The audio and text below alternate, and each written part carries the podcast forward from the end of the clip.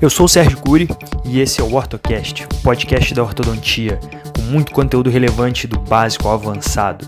E aí, já estudou hoje? Salve, salve pessoal! Sérgio Cury aqui, OrtoCast 49 e hoje eu vou falar sobre impacção de maxila. Na verdade, eu não sei se esse termo seria adequado, mas eu ainda não encontrei né, o, talvez um, um, nome correto ou um nome ideal para isso. É, eu não vou falar de cirurgia ortognática, ok? Mas um efeito talvez semelhante à impacção de maxila realizada na cirurgia ortognática, conquistada a partir de mini implantes. Né? Eu postei uma foto de um andamento de caso clínico que com seis meses de movimentos intrusivos de todo o arco maxilar, eu consegui ali um, uma boa correção de sorriso gengival, uh, uma boa melhora no AFAI, uma diminuição no AFAI de uma paciente bem hiperdivergente, uma melhora da classe 2, uh, ah, uma melhora no aspecto facial de perfil, onde eu consegui ter um, um obter um, um, um, pequeno ganho de mento dessa paciente. Né? Então, e, e, claro, né, eu não sei se eu falei, mas a correção do sorriso gengival, né, que era a queixa principal dessa paciente.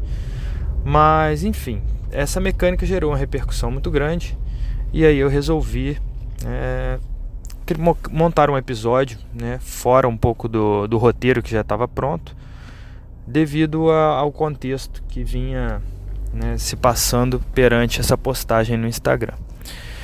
É, então eu vou falar um pouquinho dessa mecânica que muita gente perguntou, né, como foi feita, como que ela é feita, é, quais são os efeitos dessa mecânica, qual foi o planejamento do caso. Eu só mostrei uma foto extra bucal sorrindo, então não deu para ver muita coisa. O que foi até bom, porque daí a gente esclarece os pontos aqui agora, certo? Bom, é, eu comecei a ver sobre essa mecânica quando fui a Taiwan, na residência com o Chris Chang, e eu percebi que ele fazia muito esse movimento intrusivo da região anterior de maxila para corrigir ali a, a, o sorriso gengival e ao mesmo tempo criar um, um, um contra um ali um, né, um, um controle da lingualização durante o movimento de distalização dos dentes superiores. Então, ao distalizar todo o arco, ou um movimento de retração anterior, ali em caso de extração, é, o Shang utiliza aquele torque resistente de maneira um pouco diferente. Ao invés de fazer torque no fio, né, uh, ele promove né, um, um, um, efeito de vestibularização junto com intrusão na região anterior, com a utilização de dois mini implantes interradiculares na região anterior ali. Né. Então é claro que ele vai intruir e vai vestibularizar, dependendo da área de aplicação dessa força. Então a gente volta lá naquele episódio sobre intrusão, onde nós temos ali as cinco áreas né, de intrusão. Então nós temos área 1, 2, 3, 4, 5. Né, a área 1, linha média, intericisivo ali, onde tem muita vestibularização e praticamente nada de intrusão. Aí nós temos a área 2, entre laterais e centrais, essa área 2 ela continua com bastante vestibularização, mas já cria um pouco mais de, de, de vetor intrusivo tá? e efeito intrusivo real. A área 3 entre incisivos laterais e caninos, que daí você já começa a ter menos vestibularização e mais intrusão. Área 4, longo eixo do canino, que a gente só consegue a partir do arco de três peças e aí nós teremos uma intrusão real, sem vestibularização. Né? O que não foi esse caso do, do, do, caso clínico, né? por isso até nós podemos observar ali uma certa vestibularização do, dos dentes da paciente, mesmo utilizando um arco 19 por 25 de aço. Tá? E aí a área 5, que é a distal dos caninos, também só pode ser realizado o movimento intrusivo dos incisivos nessa região utilizando uh, um arco de três peças. Quando eu falo arco de três peças, não necessariamente utilizar as três peças do, do arco, né? mas pelo menos a haste, pelo menos a porção anterior desse arco. E aí esse, esse movimento intrusivo pode ser feito sim como em implantes. Tá? Bom, explico isso no episódio de intrusão né, anterior, então não vou repetir muito isso aqui agora para a gente focar realmente no, no caso clínico. Né? É, então aí muita gente olhou aquela foto, né? E é normal do ser humano querer procurar defeito, querer achar, né? É, coisas que não foram muito boas, né? Isso é normal. E aí alguns vieram me falar, falou, ah, mas a paciente está com tá, tá, tá com vestibularização. Falei, lógico que está com vestibularização. Eu botei na área 3. Eu esperava vestibularização. Eu não não, fantasiei de, em momento algum que essa paciente teria intrusão e não teria vestibularização pela área que eu apoiei os elásticos. Né? Então era totalmente esperado, né? era desejada essa vestibularização, que a paciente tinha uma inclinação, é uma retroinclinação desses incisivos. Né? É, tá legal do jeito que tá essa inclinação vestibular? Não, tá? Não. E agora chegou a hora de arrumar isso. Né? Nós estamos com seis meses de intrusão, certo? Agora chegou a hora de, de interromper essa intrusão na região anterior né? para começar a acertar esses detalhes. Né? Abriu um pouquinho de diastema, vestibularizou um pouquinho esses incisivos, claro. Tá bom? Agora tudo dentro do esperado. Mas lembrando que nós, nós não estamos né, no final do tratamento ok?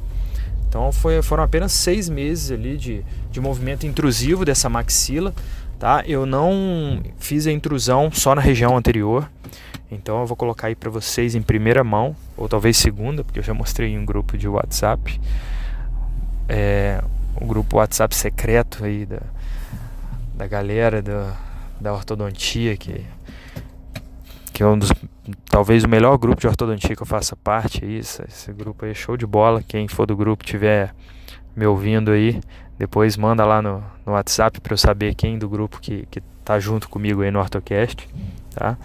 Mas esse grupo aí a gente trocou uma ideia rapidinho em relação a esse caso clínico, eu falei um pouco sobre ele. Mas vocês vão ver nas fotos que eu utilizo uma barra né, modificada, tá? Palatina, uma barra palatina modificada, com dois mini implantes no palato para fazer a impacção da área média, da área ali intermediária e a área mais posterior né, do arco maxilar. Então, dessa forma, nós temos a impacção, ou seja, um movimento intrusivo aí, de todos os dentes no arco maxilar. É, e aí nós fa podemos falar o seguinte, né? Que existem dois tipos de movimento, basicamente, é, para qualquer, é, qualquer deslocamento que a gente vai fazer. Nós podemos mover o dente através do osso ou mover o dente com o osso. E quando nós estamos promovendo a força ótima, né, a força ideal, respeitando os limiares é, e respeitando ali o, o, o, o grau, a magnitude de força para cada movimento, nós conseguimos esse movimento né, do osso, do, do, do complexo periodontal, né, do osso alveolar, da gengiva, é, a mucosa, tudo isso move junto com o dente. E isso é nítido, né? esse caso ilustra muito bem isso. Cadê essa gengiva que estava ali? Né? O dente não entrou para a gengiva. Vocês podem olhar a foto, a fotografia que eu postei, podem comparar aí no, nos slides que eu estou mandando, que, que a altura dos incisivos é a mesma, né? Antes e nessa, nessa foto atual do caso, tá? Então não teve movimento do incisivo para dentro do osso, para dentro da gengiva, não, tudo foi junto. Né? Então realmente nós temos ali a correção é, desse, desse sorriso gengival. Tá? E se eu quisesse parar por aí agora, né, com uma simples, uma pequena gengivoplastia já estaria show de bola. E ó, eu vou confessar para vocês, na verdade eu vou, é, vou, vou né, dizer para vocês, eu, essa paciente está sorrindo o máximo. Eu falei, sorri o máximo, porque eu não faço, eu não fiz essa foto, é, esse caso clínico, eu não queria postar ele. Eu não fiz para poder fazer postagem. Eu postei porque realmente eu achei fantástico o resultado em pouco tempo. Né? Nós temos outros casos clínicos sendo conduzidos assim, mas eu gosto de esperar para mostrar o final, assim, sabe? Então eu não ia postar, mas eu, então eu falei para ela para a gente ter a foto foi mais para controle meu. Eu falei, vai, sorri o máximo que você pode, que quando chegar em casa eu vou comparar com aquela primeira foto para a gente ver como é que tá indo. Então foi isso, como é que tá indo. Não, não imaginei que, a, que a gente tivesse um, tido né, um resultado tão expressivo. É claro que a gente vê a, cada consulta nota melhora, né, a paciente mesmo vem relatando, oh, já estou diferente, doutor, né? Mas a gente, eu fiz essa foto para controle mesmo, nosso, interno, né, meu, comparar ali os resultados. Então eu falei, sorri o máximo. Porque a gente às vezes vê foto que, fa, que a gente não sabe se realmente o paciente está, né, na foto final, se ele está sorrindo tudo que ele pode. E nessa foto, eu juro para vocês que eu falei, ó, sorri o máximo que você conseguir, força, força bastante. Né? Às vezes eu até brinco, conto uma piada assim para ver se o paciente dá uma risada ainda mais espontânea, né? mais interessante, mas enfim, resultado muito legal. Esse, esse movimento intrusivo ele foi feito na região posterior e anterior. Tá? Então, como que a gente faz esse movimento? Essa barra modificada, eu vou mostrar para vocês na foto, ancorada com dois mini implantes, tracionando para movimento intrusivo, ok? E os dois mini implantes na região anterior. O que, que eu uso de força, gente? Olha só, é, como é uma mecânica relativamente nova, quem eu vi fazendo isso? Shang, depois, com essa barra, de onde eu tirei essa ideia dessa barra? Fui eu que inventei? Não. Não sei quem inventou. Mas eu vi e, e digamos assim, copiei, né?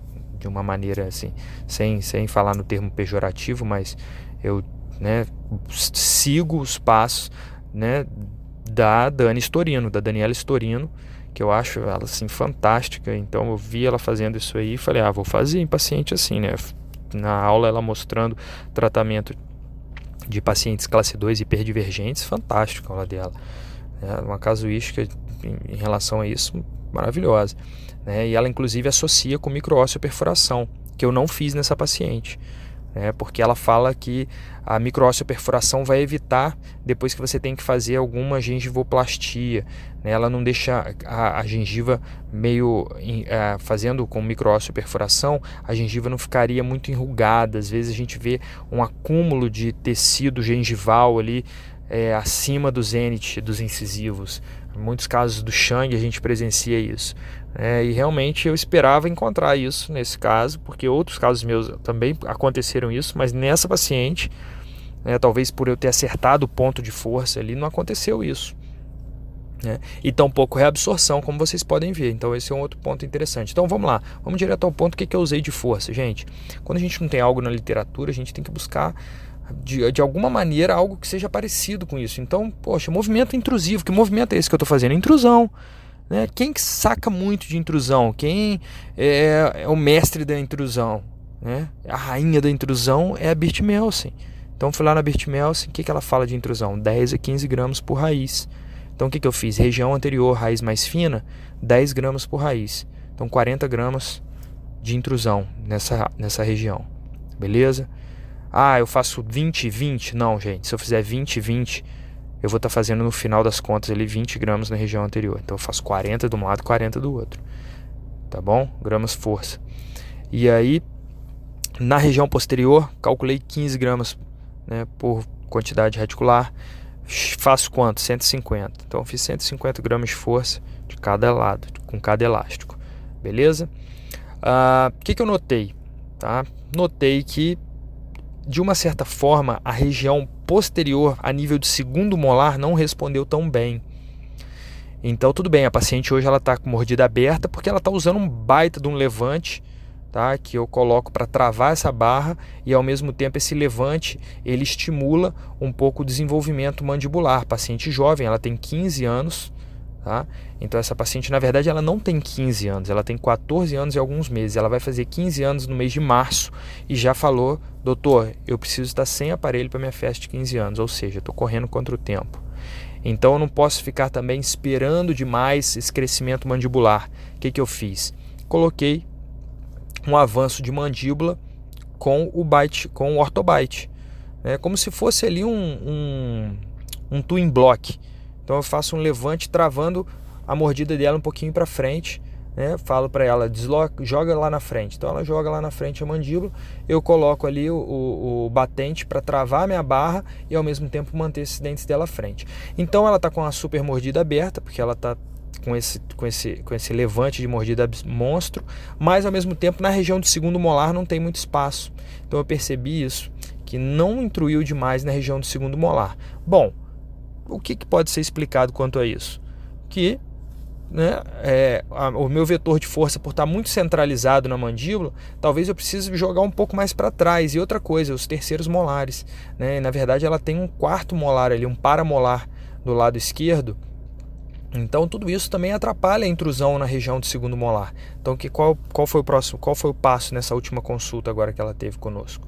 Conosco que eu falo porque esse caso está sendo conduzido por mim e pela minha mãe, a Doroteia Cury, que eu coloquei lá crédito na foto também. Essa paciente veio procurando inicialmente ela e a gente tem esse hábito de conduzir os casos juntos, principalmente os casos mais complexos, então a gente planeja junto, a gente conduz junto, então tem consulta que sou eu que atendo, tem consulta que é ela, o paciente sabe e adora é, porque a gente fala a mesma língua, a gente está junto em várias consultas, é, então o paciente se sente até mais acolhido.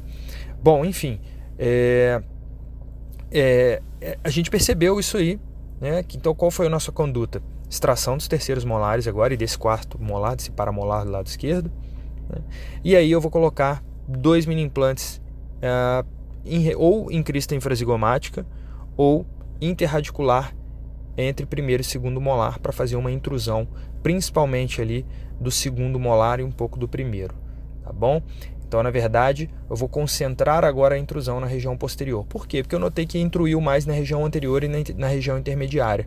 Na região posterior não teve tanto, é, tanta intrusão. Na verdade, teve boa, muito, muita intrusão, né? Se a gente for levar em consideração que 3 milímetros é bastante coisa. Então, a gente teve intrusão, mas na região anterior teve mais. Então agora eu preciso concentrar a intrusão na região posterior. Dessa forma eu vou dar uma girada nesse plano oclusal, no plano oclusal superior, coincidindo com o inferior, coincidindo com o plano de Camper. Né? E aí, vamos lá, na, na, na, no, na técnica né, do Sato, Sadal Sato, então eu, falo, eu faço, né, o pessoal até brinca, ah, você faz meial sem fazer as dobras. É, mas a gente usa os mesmos conceitos, né? O conceito ali da, da, da, intrusão do molar e o giro da mandíbula. Então o que que faz? Quando você impacta a maxila, você promove um giro da mandíbula. Né? Um giro da mandíbula aí no sentido é, anti-horário. Então quando você tem esse giro da mandíbula no sentido anti-horário, o pogônio vai deslocar para frente e para cima, diminui a FAI projeta o mento. Paciente não tem mento. Então vamos lá, paciente classe 2, sorriso gengival, hiperdivergente, a faia aumentada, sem projeção de mento, tudo que você faz tratando verticalmente com essa impacção de maxila com mini implantes, você ajuda a paciente, é benéfico para ela. Certo?